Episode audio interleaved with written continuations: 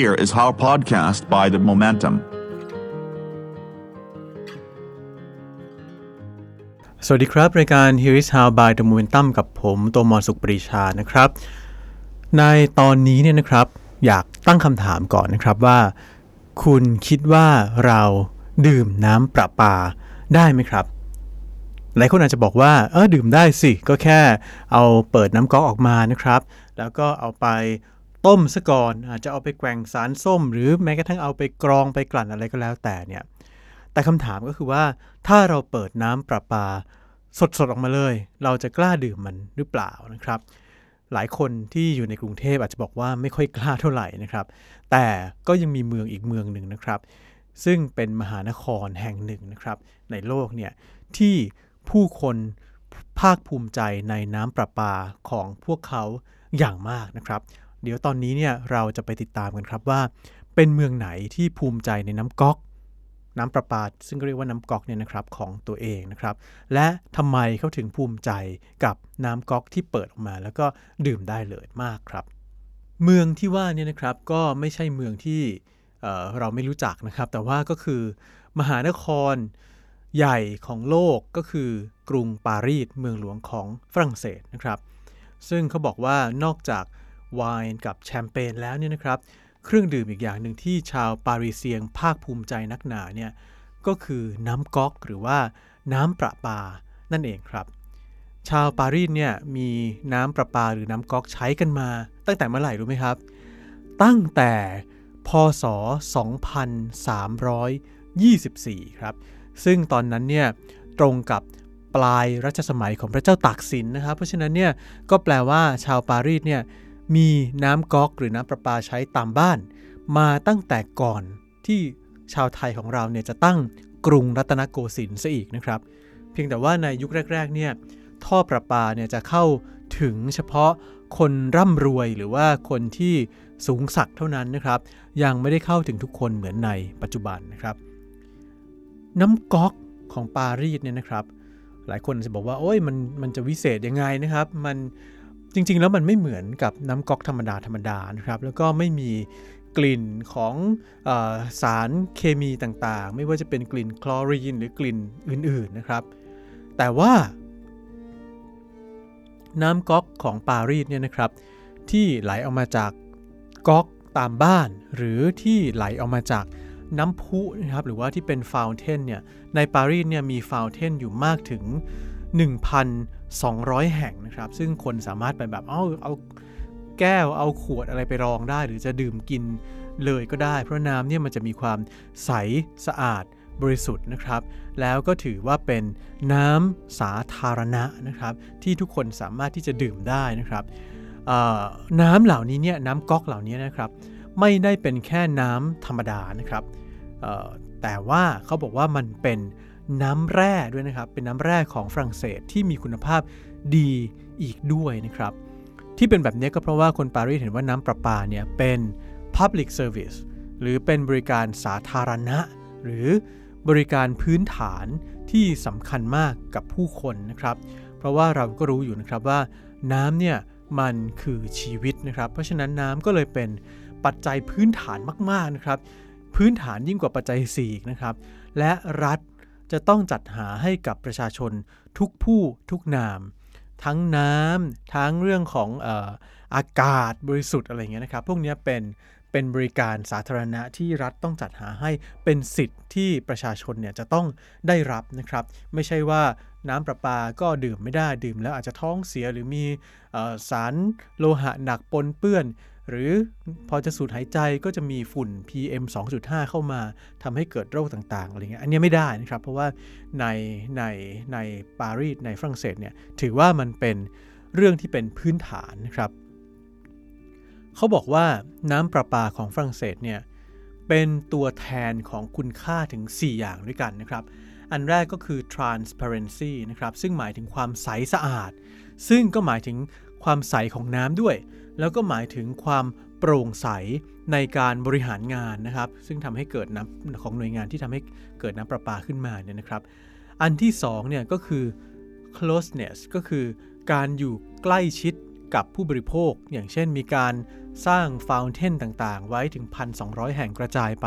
ทั่วเมืองนะครับ แล้วก็มีการติดต่อสื่อสาร มีการประชาสัมพันธ์ มีการรับฟังคำติชมต่างๆนะครับ คุณค่าอันที่ 3 ก็คือเรื่องของ quality นะครับนั่นก็คือการ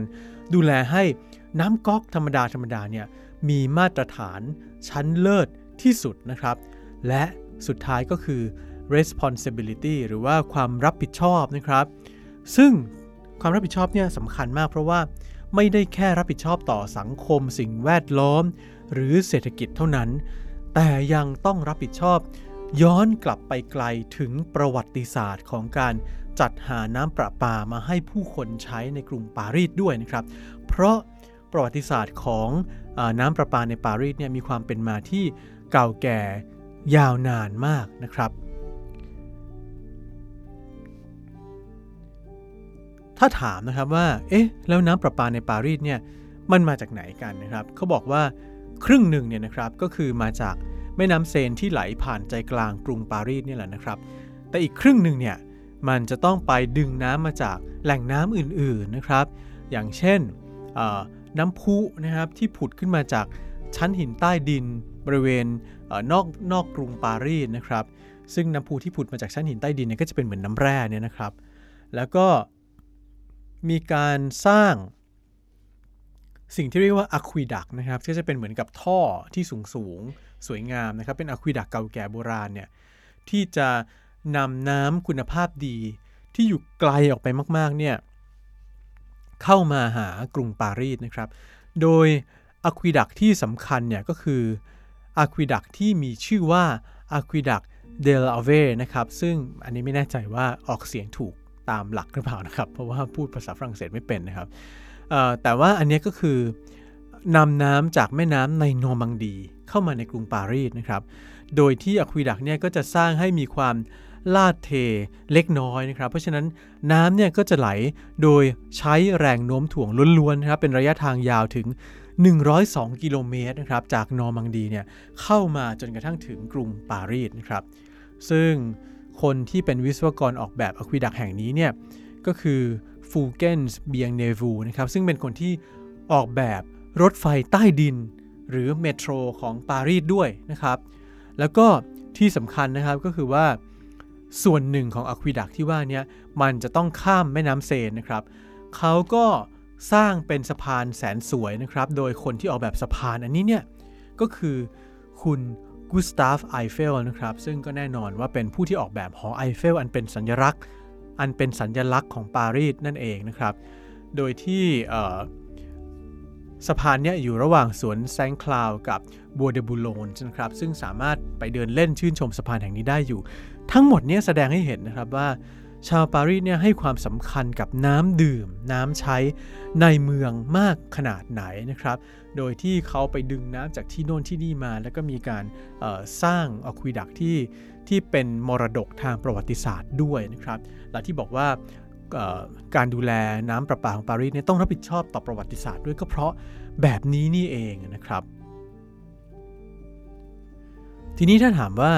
แล้ว อ้การที่แบบให้ความสำคัญกับน้ำประปาขนาดนี้เนี่ยมันเริ่มมาตั้งแต่เมื่อไหร่นะครับ ก็อย่างที่บอกว่าตอนแรกเนี่ยมันเริ่มมีน้ำประปามาตั้งแต่สมัยนู่นปลายรัชสมัยของพระเจ้าตากสินถ้าเทียบกับของไทยนะครับ แต่ว่าในศตวรรษที่ 19เนี่ยนะครับจะมีการ renovate เมือง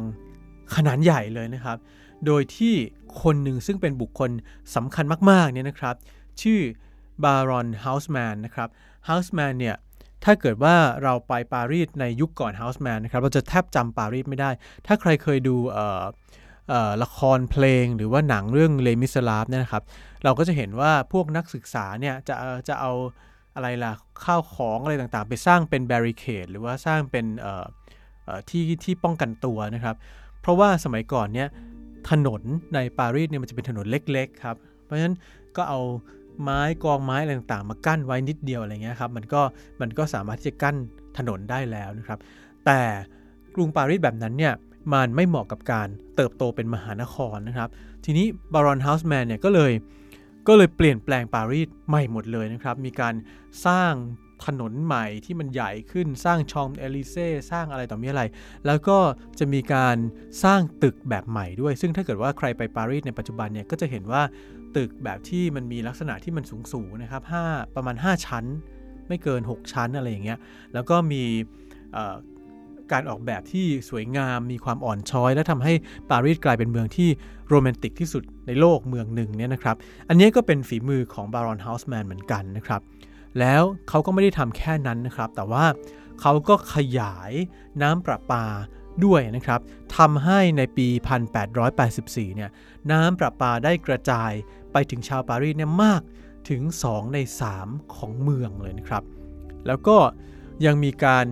สร้างโรงงานกรองน้ำให้บริสุทธิ์หลายแห่งนอกเมืองปารีสด้วยนะครับ โดยชาวฝรั่งเศสเนี่ยถือว่าน้ำคืออาหารที่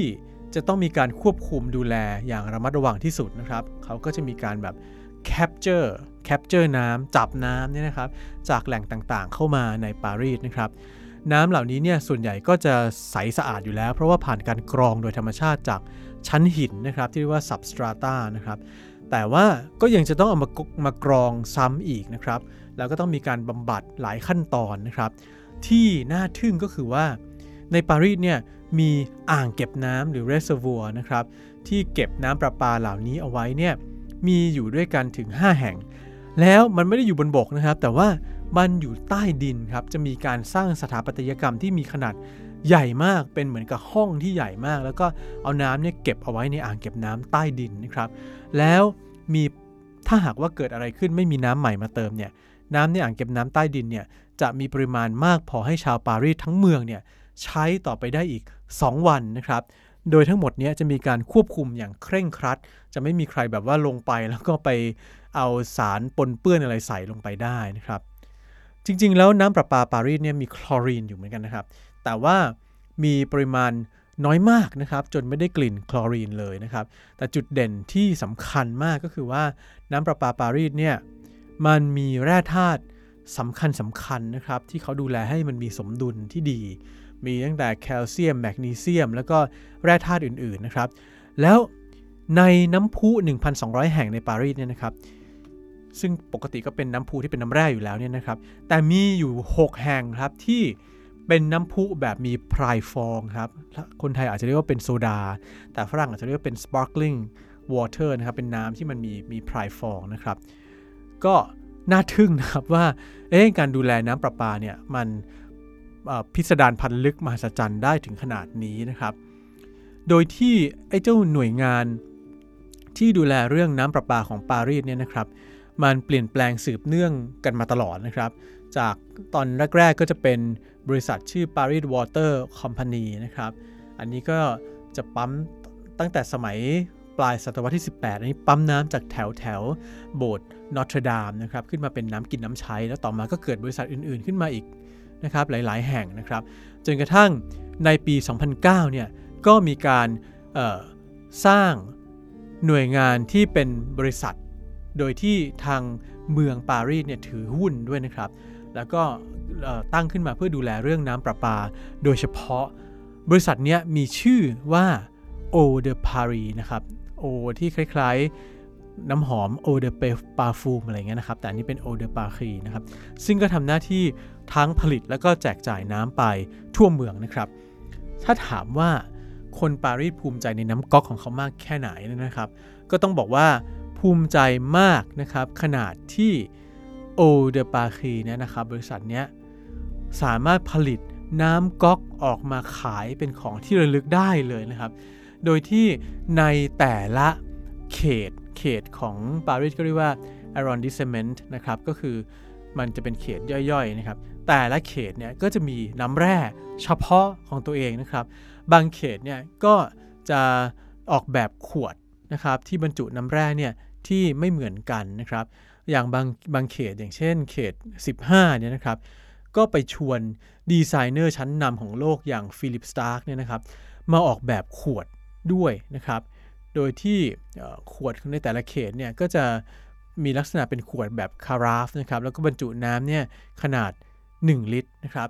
แล้วการที่น้ำก๊อกของปารีสในแต่ละเขตเนี่ยมีแร่ธาตุแตกต่างกัน ก็อาจจะลองเทียบง่าย ๆ ว่าคล้ายๆน้ำในออนเซ็นของญี่ปุ่นนะครับที่แต่ละที่เนี่ยก็จะมีก็จะมีแร่ธาตุที่ไม่เหมือนกันนะครับ เพราะฉะนั้นเนี่ยจะเห็นได้นะครับว่า เขาให้ความสำคัญกับสิ่งที่เป็นสาธารณูปโภค พื้นฐานอย่างน้ำเนี่ยนะครับ ซึ่งเป็นเรื่องที่ทุกคนต้องกินต้องใช้ แล้วก็ร่างกายมนุษย์เราก็มีน้ำเนี่ยอยู่ในตัวเนี่ยมากมายนะครับเเป็นสัดส่วนที่มากกว่าสารอื่นๆนะครับเพราะฉะนั้นน้ำก็เลยเป็นเรื่องที่สำคัญมากๆนะครับ